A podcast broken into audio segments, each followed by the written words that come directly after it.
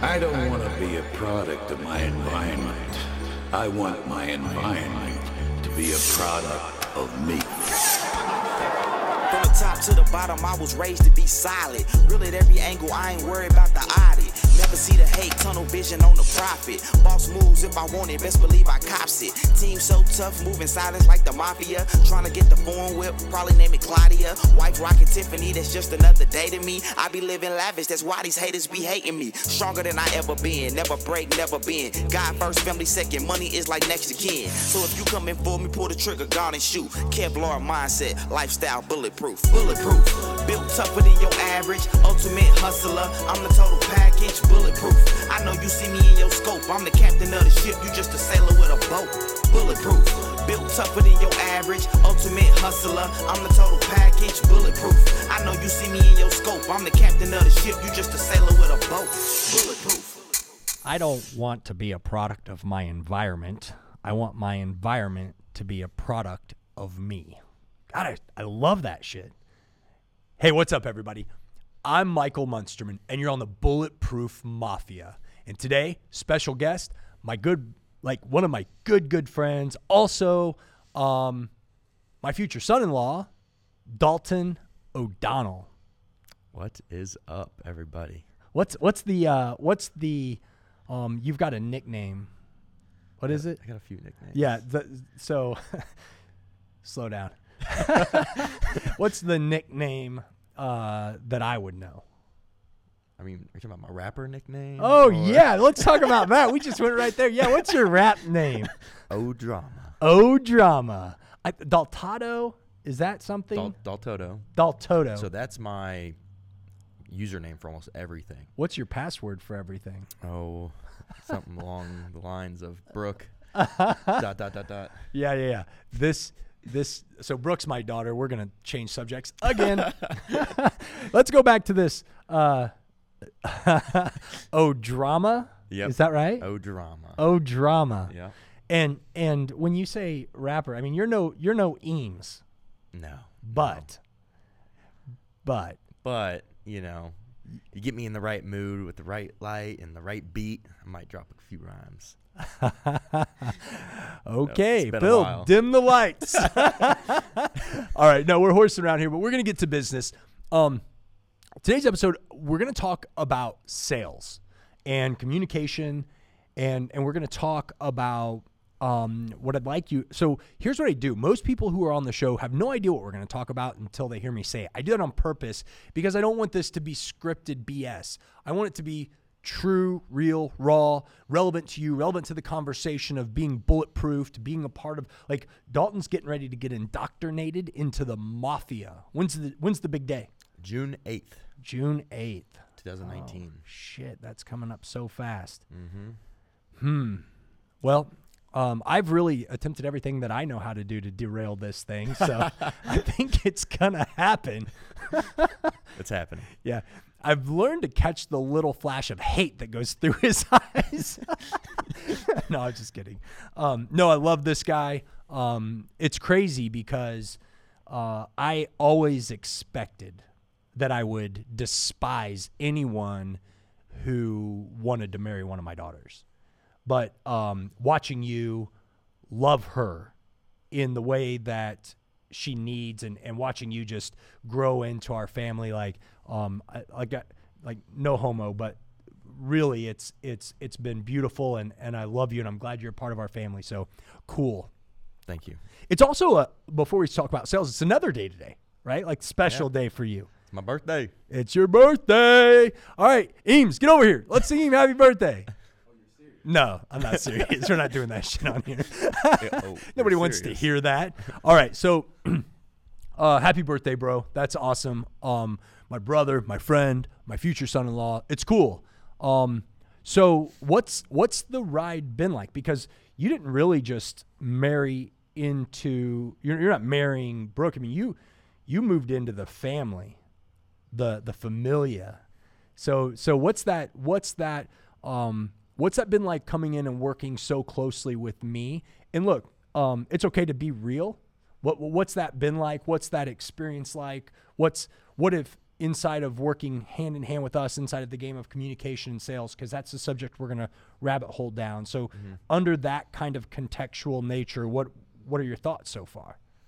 Man, it's been awesome. It was a risk, obviously, you know, making that leap into deciding to come work with not only it was my girlfriend at the time, and then, you know, fiance, and then work with you, my future father-in-law. It was a big risk because, you know, a lot of people are under the stigma that, oh, you never mix family and business. It's the dumbest thing you could do in business. Never do it. Well, my gut told me the opposite and told me that it was the right move. So I knew going into it was going to be risky, but I haven't looked back. I mean, it was the best decision I've ever made in my career, in my life, because it brought me closer to your daughter, brought me closer to you. And then it is just through the roof, tremendously increased my, I would say, like, emotional intelligence. And for sure, you know, I've seen that. Because you have to learn how to filter and put on the different hats, and just there's, like, a lot of people just can't do it. They can't separate business and life and even romance, like, all within the same, how many square, like, you know, like, right, a few thousand square feet, right. Well, so here's what I would say too. You take that romance shit and get it off my podcast. I don't want to hear any of that noise. So let's stick on topic here before you get fired. Hear that once a day. At least once a day, right? But you said something there, and I want to talk about. So let's talk about that in sales, because I think that that's a really powerful thing that you just started to talk about. So how do most people who are in sales positions, and if you're an entrepreneur, you're a salesperson. If you're married or in a key relationship, you're a salesperson. If you're a parent, you're a salesperson. It's funniest shit ever when somebody says to me, well, I'm not a salesperson. Oh, so you don't speak? You don't communicate? You don't try to convince people to get your way? Like, right? That was me. Right? I used to despise sales. I'm never going to be a salesman, like, you know, and now I love it. Except for you're not a salesman. And this is the thing. And so I'm going to steal this from you here, because, like, that's a story you got to kill. You're not a salesman. You're a conveyor. Like, right. You're the conductor between a person's need and being able to fill that need. And if you step out of that idea that, hey, I'm a salesperson, then you're not. Whenever you, like, there are so many people, and this is where I was going to go with my question. So how do most salespeople, how did you operate before you came in and we had the conversations about hats? Like, tell me what you would imagine most salespeople do in the sales environment. They talk too much. I mean, like, they're always thinking about me. Mm-hmm. How can I close this deal? How can I do this? But they don't wear the customer's hat or the other person in the situation to solve a problem. They're more just, I don't know, it's just about me. You know, one direction focused. For sure. Yeah. Well, I think and where I was kind of going with that too is let's just not materialistic, like, I believe, and so rather than me rabbit holing you here, I'll tell you what I'm thinking, and then you can kind of expand on it and see where you go from there. Most salespeople who I train, and this is kind of the differentiating factor between sales professionals and salespeople. A salesperson, somebody who is trying to sell you to get their way, loses. But that's the only hat that they've ever been trained to wear. So in your case, what was, like, our dealership is a little unique in that you have a one person experience when you step into our dealership as a customer, right? Mm-hmm. You, from the beginning to the end. So talk about the transformation of hats inside of that experience, because I want to point out this, and you can, like, we'll talk about cars, but you could replace this with anything, right? Like, if I'm talking to my wife, I put on my husband hat. One of my daughters walks in the room, I can't talk to them the same way that I would talk to my wife. Some people do. Some people live under this false ass umbrella of, well, I am who I am. Well, no, you're not. Like, you have to be able to recognize that there needs to be a subtle shift. And people organically kind of do that in their families, but they haven't figured out how to do that professionally. Would you agree? Mm-hmm. So talk now from your experience, like, somebody walks in, they shake your hand. Who are the different Daltados that they're going to meet, the O-Dramas? Yeah. So kind of from the minute that, you know, with what I do in my career with selling cars, I wear multiple hats. But from the beginning, you instantly have to be their ally and make them feel comfortable and be their friend, because buying a car is stressful. Right. It sucks. Most dealerships, there's a lot of people that aren't trustworthy. Right. Because of the games and just the bull crap that goes on within dealerships. So it's instantly wearing the hat of, it's kind of hard to explain, but just making them feel comfortable. Right. And educating them and earning their trust and respect. And then from there, the next step, typically with what we do, is a lot of financing. So you're kind of putting on, you know, you're still trying to, I guess, fact find, to learn as much as you can about them, to help them out the most. And then sometimes you got to switch hats again and put the banker hat on. And so it's a cool experience, because you learn now. I'm gonna have about this person, and then are able to, finish your thought, wear the different hats and ultimately come up with a problem or solve a problem. Right. So I'm going to interrupt you because you did something there. So if you're not watching on YouTube, what Dalton just did, and this is something that I instill in all the guys that work for me, when he said you've got to take off the hat, the reason that, like, when he said that, his hand shot up. Well, he's not wearing a hat. This guy looks like Johnny Bravo. If he's the dark-haired. Do it. Yeah, it's really funny. But if you look at Dalton, he's a good-looking guy. He's got dark hair. So that's the only thing different between Dalton and Johnny Bravo, right? Built similar, got like defined jaw structure, like good-looking guy. Very similar to myself. No, I'm just kidding. No, so like one of the things, anyway, I recognize you're a good looking son of a bitch. All right. So likewise. Now here's the thing. I train everybody that sells inside of any organization I've ever had, that you have to recognize that through the course of your role, there are multiple hats that you wear. So whenever Dalton goes out, he goes out with an investigative hat on, right? Like, I don't want to tell you about me until I learn about you. So he puts that hat on mentally. And the customer doesn't know that Dalton's put that hat on. The customer just says, wow, this guy's really genuine. He's super interested in what I have to say. He wants to learn about me, my need, my desire, my family. Why does he care that my kids play soccer? I don't know, but I want to talk about it. And they begin to share. They begin to pour in. Like, one of the quickest things that somebody in my organization can do to really get me fired up and just like melt their faces off is whenever a customer comes in, they walk in the door, talk to one of the people on my team, and they leave. And I say to the person, what's their phone number? What's their name? Bill. What's Bill's last name? What's Bill's email? Why was Bill looking for a truck? Why did Bill take the time out of his day to plow off the highway, pull into my lot, pull into a parking spot, take his key out, shut the door, walk into an environment that most people don't enjoy, try to have a conversation with you, and now he's leaving and you can't tell me shit about him? I really need to understand why. The answer to that question is because you forgot to put your hat on, right? Mm-hmm. That particular hat. Yeah. Then, once you do the discovery, now you become... now your job, your role, your mission is to fill the need. Well, let's figure out what I need to do next. Now, for some people in our role, that's an A-B conversation. A, you don't need my help with financing. Cool. Let's go look at vehicles and find the vehicle that fills your need. B, you come into my dealership and say, hey, I've been shot down by 6 other dealerships. They're all assholes to me. They don't treat me like I'm important. Like they just won't help me. They won't be friendly. They won't do what's right. And so I, like, my wife literally left the last place in tears.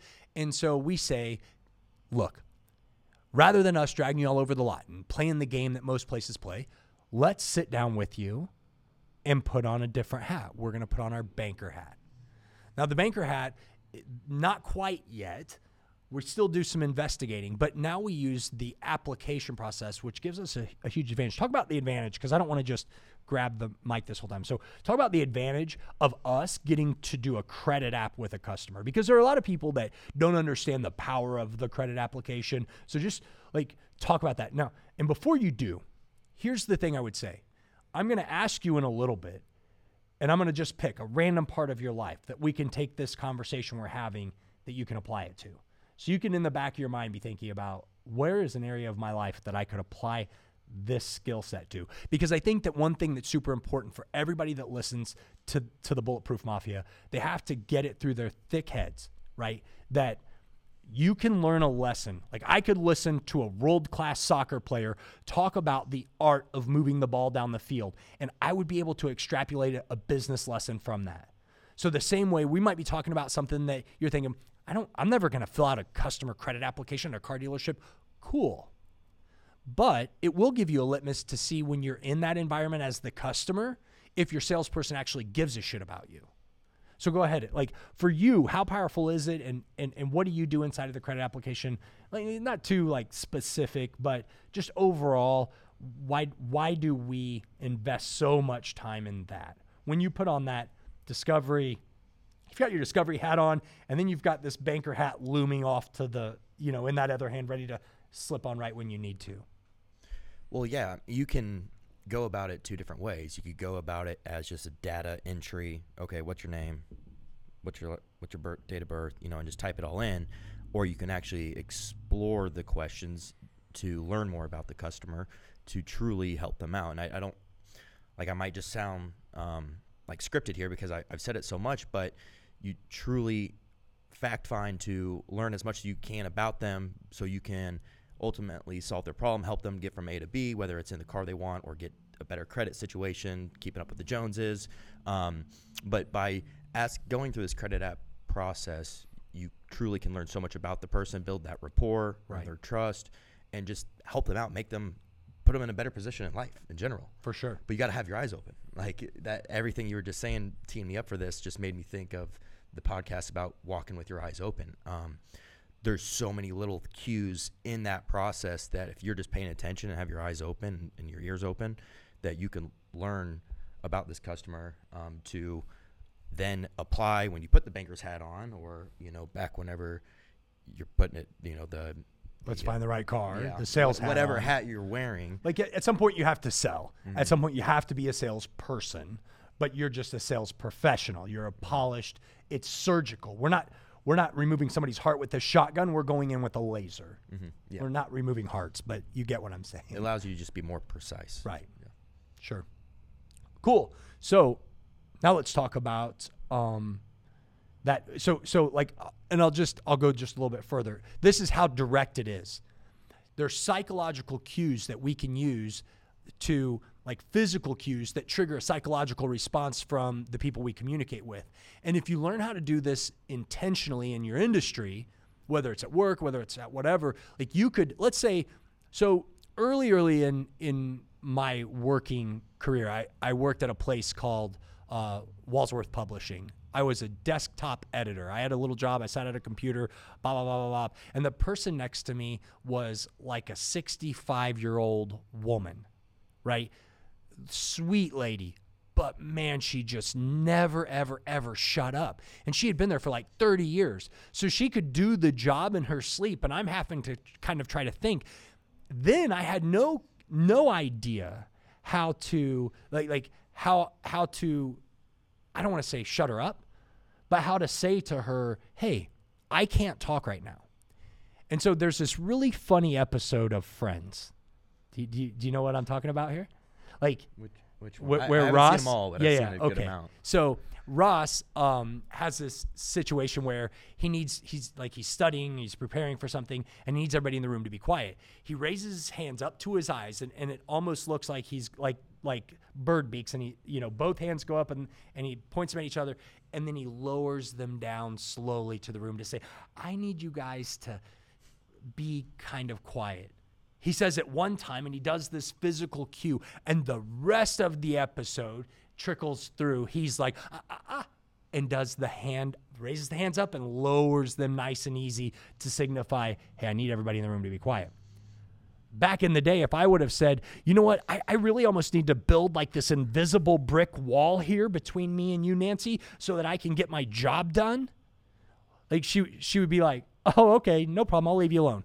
And it wouldn't have hurt her feelings at all, right? Mm-hmm. But I could have done this physical movement to create an emotional or psychological response in Nancy So in the future, I'm like, Nancy, I'm stacking blocks here.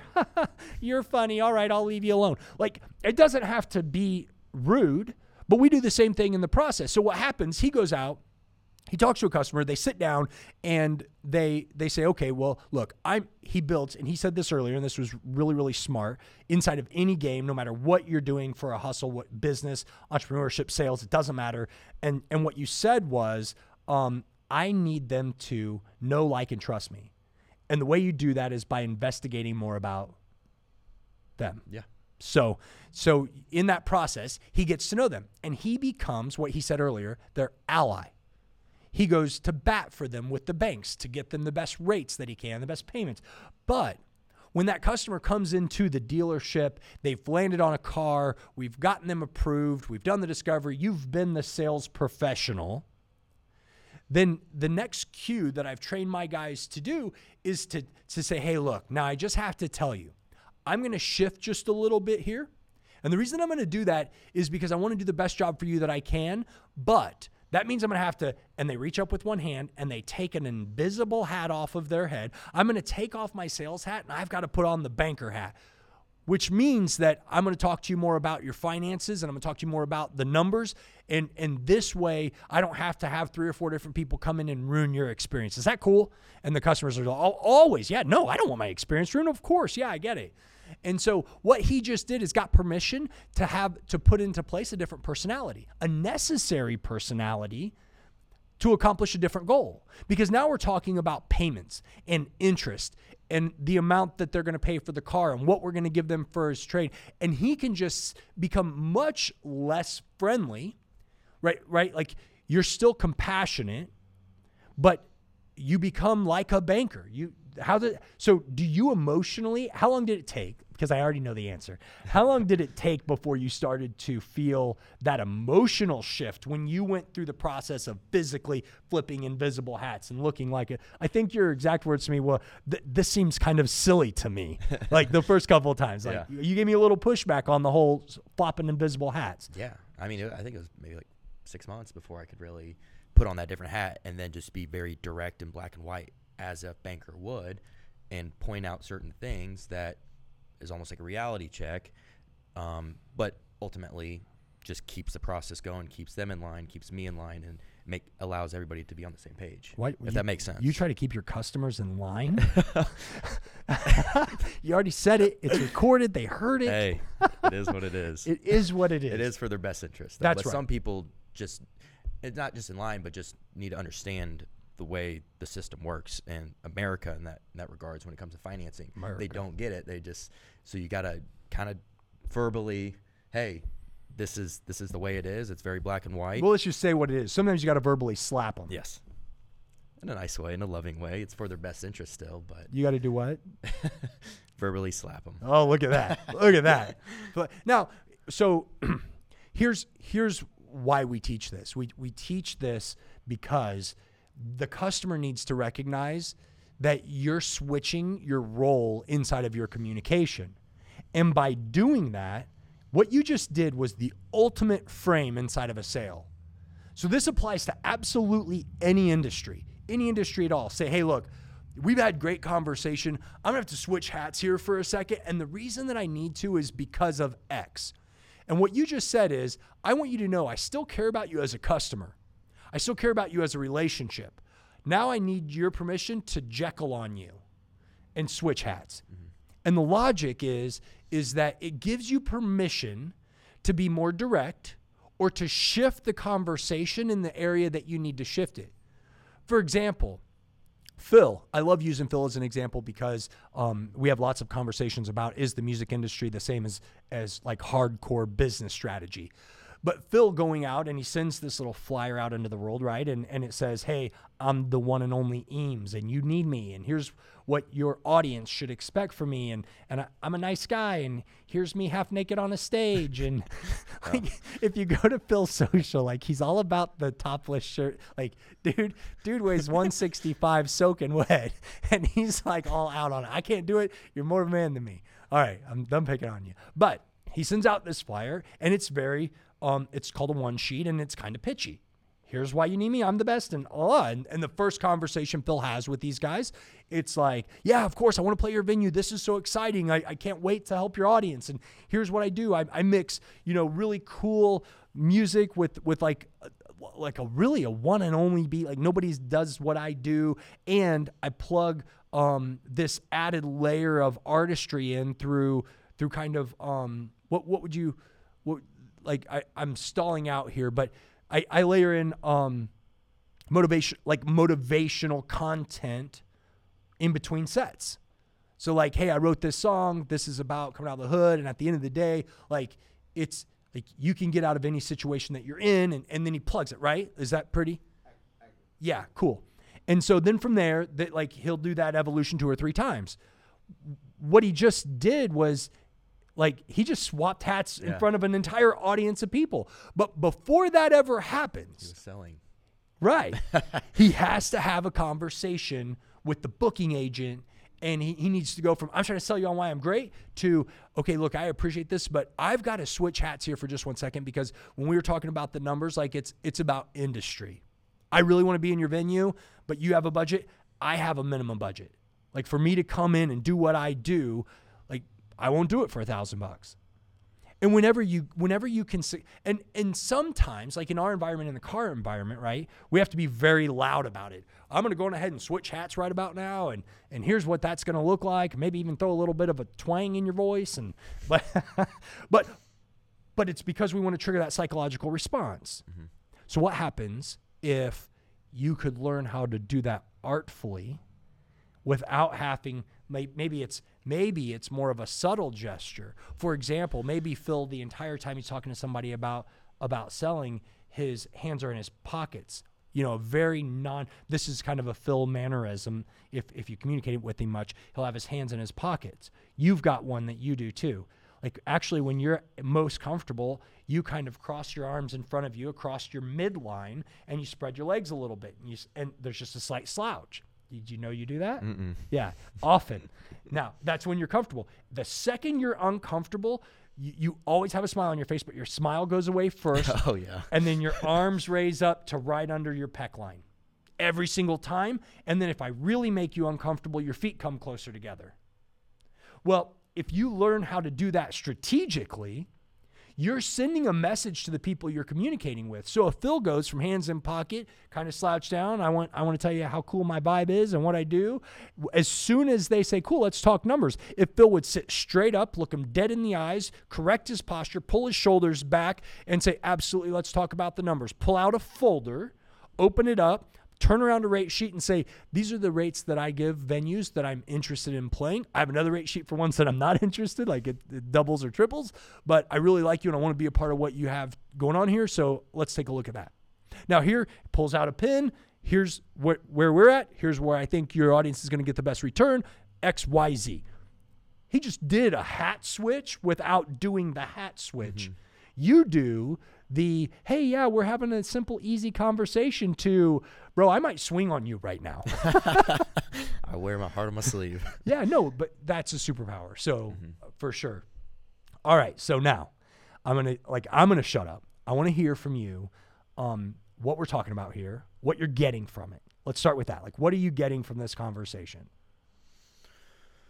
Well, ultimately, first thing that I want to address is, when we first were talking about sales and salesmen and all that, one thing that I'm passionate about because I lived it and went through it was the stigma behind sales, and that it can have a bad rep, but like Michael was saying earlier, everything is sales. And that word's been used bad because people have taken advantage of it, taken advantage of other people, but it's coming back around now. And I think in our society today with social media and just the speed that a message can be delivered across the world, there's no hiding anything. So I think salesmen and salespeople are getting a better reputation again because they have to.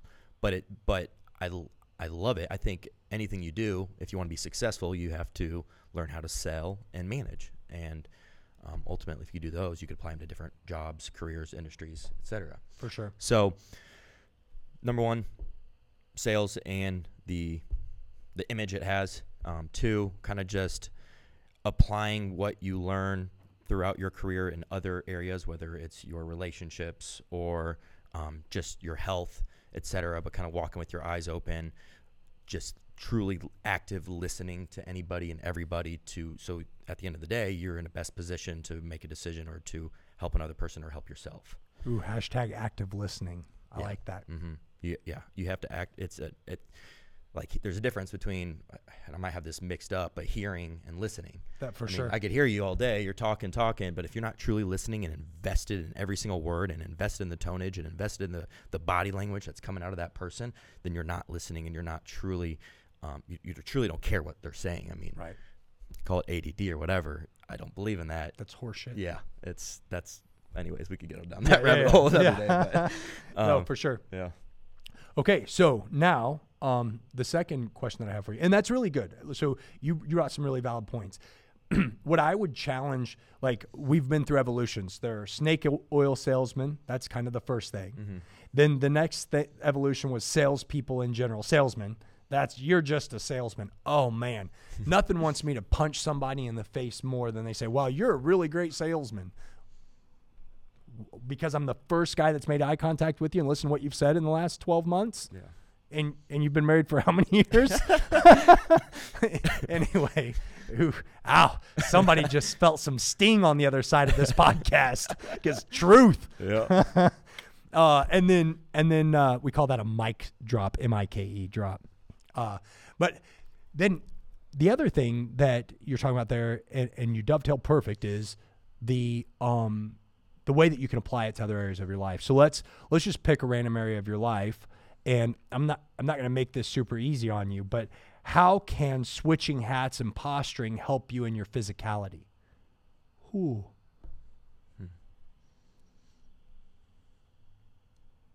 So while Dalton thinks about this, I'm gonna play some really right good now, I'm in a deep thought. Elevator music. Dun, dun, now, dun, dun. You said in physicality. Yes, I said physicality. It. Yeah, repeat the question back to buy yourself some time. Yeah. Well, I'm a little confused on the question. I want to answer it right. Okay, so we're talking about switching hats, mm-hmm. switching postures. To how do we do something physically to trigger a psychological response in those around us? Oh, so not like now you fitness. Your fitness, yeah, inside of the game of fitness for you. You could also do that. What's like? I don't want to give you an answer. Well, the first thing I could think of right off the top of my head is, if I'm, say, an owner, an entrepreneur, I'm kind of my own boss in my own world of business. You've got to make it rain in your world. But I lack in my physicality and my fitness. I got to switch the hat from leader to learner and kind of humble myself and reach out, surround myself around other people that mm-hmm. are ahead of me, learn from them, ask them questions, and, push myself kind of in the direction that they're already going to get better, to get to that next step. Oh, that was a fucking brilliant answer, Dalton. You can do it. You tried. I can't. Oh, man, I can't do it yet. What would Dan Peña call you? I just tried to cuss, and I stopped myself. What would Dan Peña call you right now? Don't say that. You can go watch Dan Peña and see what he calls people, but I'm not going to say it. I will never say that on the air. It's a bad word. Yeah. All right. So here's, I guess, so when you're talking about in my world, I'm a baller, I'm a boss, I get shit done. I wear the hat of the alpha throughout my day. If I want the new car, I want the new clothes, I want the new watch, the new shoes, I'm responsible for my own income, right? Yep. That's who you were talking about. 100%. But then you walk in the gym and you're a flubby piece of shit. Okay. You walk in there with your alpha hat on, the people who are alphas in that space will eat you alive. Like it happens to me every single morning at 6 a.m.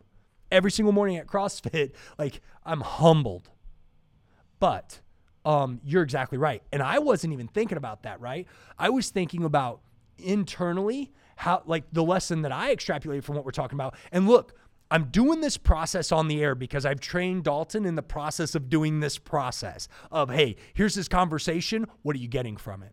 It's a really great question that you can ask yourself with any single exchange you have across any area of your life. You get in a fight with your spouse, you can walk away and think, that man is an absolute piece of XYZ fill in the blank. I can't believe that I married him. I don't want to be married anymore. Or and you get over that shit, and you're just salty for 2 or 3 days. That's on you, not him. Like, he got over it about 30 seconds after you walked away, if you're like most men. Now, on the other hand, you could walk away and think this: what am I getting from this conversation? What did I just get from that fight we just had? In my house, we call that heated fellowship. But it's just turning the degrees up, but we're still the same pot. So now, once we get out of that environment, what do I get from this? A lot of times when I ask that question to myself, especially when I'm in an exchange with a significant other or someone that's close to me, I get a response back internally of maybe what it is they want. Ooh. That's deep. It's not what I want to hear. If I'm like, man, I'm pissed off. I worked all day and she's bitching, and my wife does not complain about this, but I know that this is a conversation that happens in other places. My wife, like, this is something that she just has, like, decided that I like not to get mad at me, and so I try harder because of it. But somebody today got bitched at because they took their pants off and left them next to the bed instead of putting them in a hamper. And so you get approached, you've worked your ass off all day, you walk in the door, your spouse says, why don't you pick your clothes up and stop being such a pig? And you see where they made the bed and they picked up everything that they did all around where your stuff was, and your stuff's still humped in a pile in the middle of the room. And instead of just bending down one more time, they decided to hold that energy to bitch at you later. You get pissed off, you get aggravated, you feel like you've been attacked, or you worked all day. I mean, do you really deserve that? Or should you have been met with a hot meal and a big hug when you walked in the door? The point is that you can choose to get triggered and want to rip her face off or rip his face off, or you can say, what am I getting from this conversation? And what you might get is that she's got a whole nother set of pressures that she's concerned with, that she's worried about. She got up before you and got the kids ready for school, made sure there was food in their bellies, made sure their clothes were clean, got them out the door, did all that shit before she left for her job, and you expected her to pick your pants up. And then all of a sudden you find out, oh, I'm kind of a dick. Yeah, no, that, and there's so much I want to talk about off of everything you just went off, or everything you just said. But one thing, anytime you ever, like, that I've learned lately and from a couple books I've read, anytime you get in a fight or every time you have a breakthrough with your significant other, if you're able to look internally and take ownership of everything you did and try to just take mental note and actually remember that moving forward, I mean, it's a game changer. But one thing that Extreme Ownership by Jocko Willink and it's great, Babin, I might have butchered their names, but it's changed my life dramatically, because it's so easy to just point the finger and look at the other person and like, why don't you know this and that? But if you just take a minute to stop, think, and look inward and take ownership of everything you've done, well, it's the results are dramatic of what it does with that relationship, because not only does it show, like, you point out your own flaws, like, okay, yeah, that's where if I would have done this outcome would have been different. But also it shows, I don't even know the word, but like, you kind of become a leader doing that. Sure. That makes sense. Like, well, so when you take on accountability, you're lifting a weight and putting it on your back. Mm-hmm. You are getting stronger. Your character, your emotional IQ, which you mentioned earlier, increases. Every time you point at you instead of pointing at someone else, you get stronger. And so at first it hurts, no different than lifting weights. Mm-hmm. But the more you do that, the more it spears this conversation inside of you that, holy shit, like, this is how entrepreneurs are able to carry as much stress and pressure as they do successfully. And I'm not talking about wantrepreneurs. I'm talking about businessmen and women that get shit done. So to me, those people have just, they've looked internally, like, you've heard the captain goes down with the ship. Well, that's just somebody who's spent enough time to recognize that it's my responsibility to keep the ship afloat. I can't blame it on the boat crew because they didn't do X, Y, or Z. I have to look at me. It's my fault that I put the wrong guy in the spot. It's my fault that when I interviewed him, I didn't see the weakness. It's my fault that when I saw the weakness, I didn't train them up or train them out. And so if they fail and they fall on their knees or their face on the job or in their responsibilities, it's on me. And the more you do that, the stronger you become as a person. So look, you keep conversations like this rolling, I might delete the in-law after son-in-law eventually. This is good shit. All right, look. It's bound to happen. At the end of the day, I love this conversation of sales and communication. And I think that most people, they go to a place where they think that the words that come out of their mouth don't have as much weight as they actually do. Like biblically, your words are the strongest thing that you have. It's the sword for your life. You can speak creation and destruction into any given situation, which means that if you yield that sword carelessly, if you swing it in a direction that doesn't make sense, you chop down the wrong kind of trees. You create an element of destruction instead of creation. You hurt people instead of help people. Life and death lives on the tip of your tongue. But if you can learn how to execute surgically inside of communication, inside of selling, inside of your craft, inside of your key relationships, inside of the way that you talk to yourself about getting out of bed and going to the gym and doing what it is that you need to do, you'll master this thing called life. Your life will be better. Your relationships will be stronger. Like, you will be on fire for the people that you choose to let into your little mafia. So master your words, master your life. Savvy. I'm the total package, bulletproof. I know you see me in your scope. I'm the captain of the ship. You just a sailor with a boat. Bulletproof.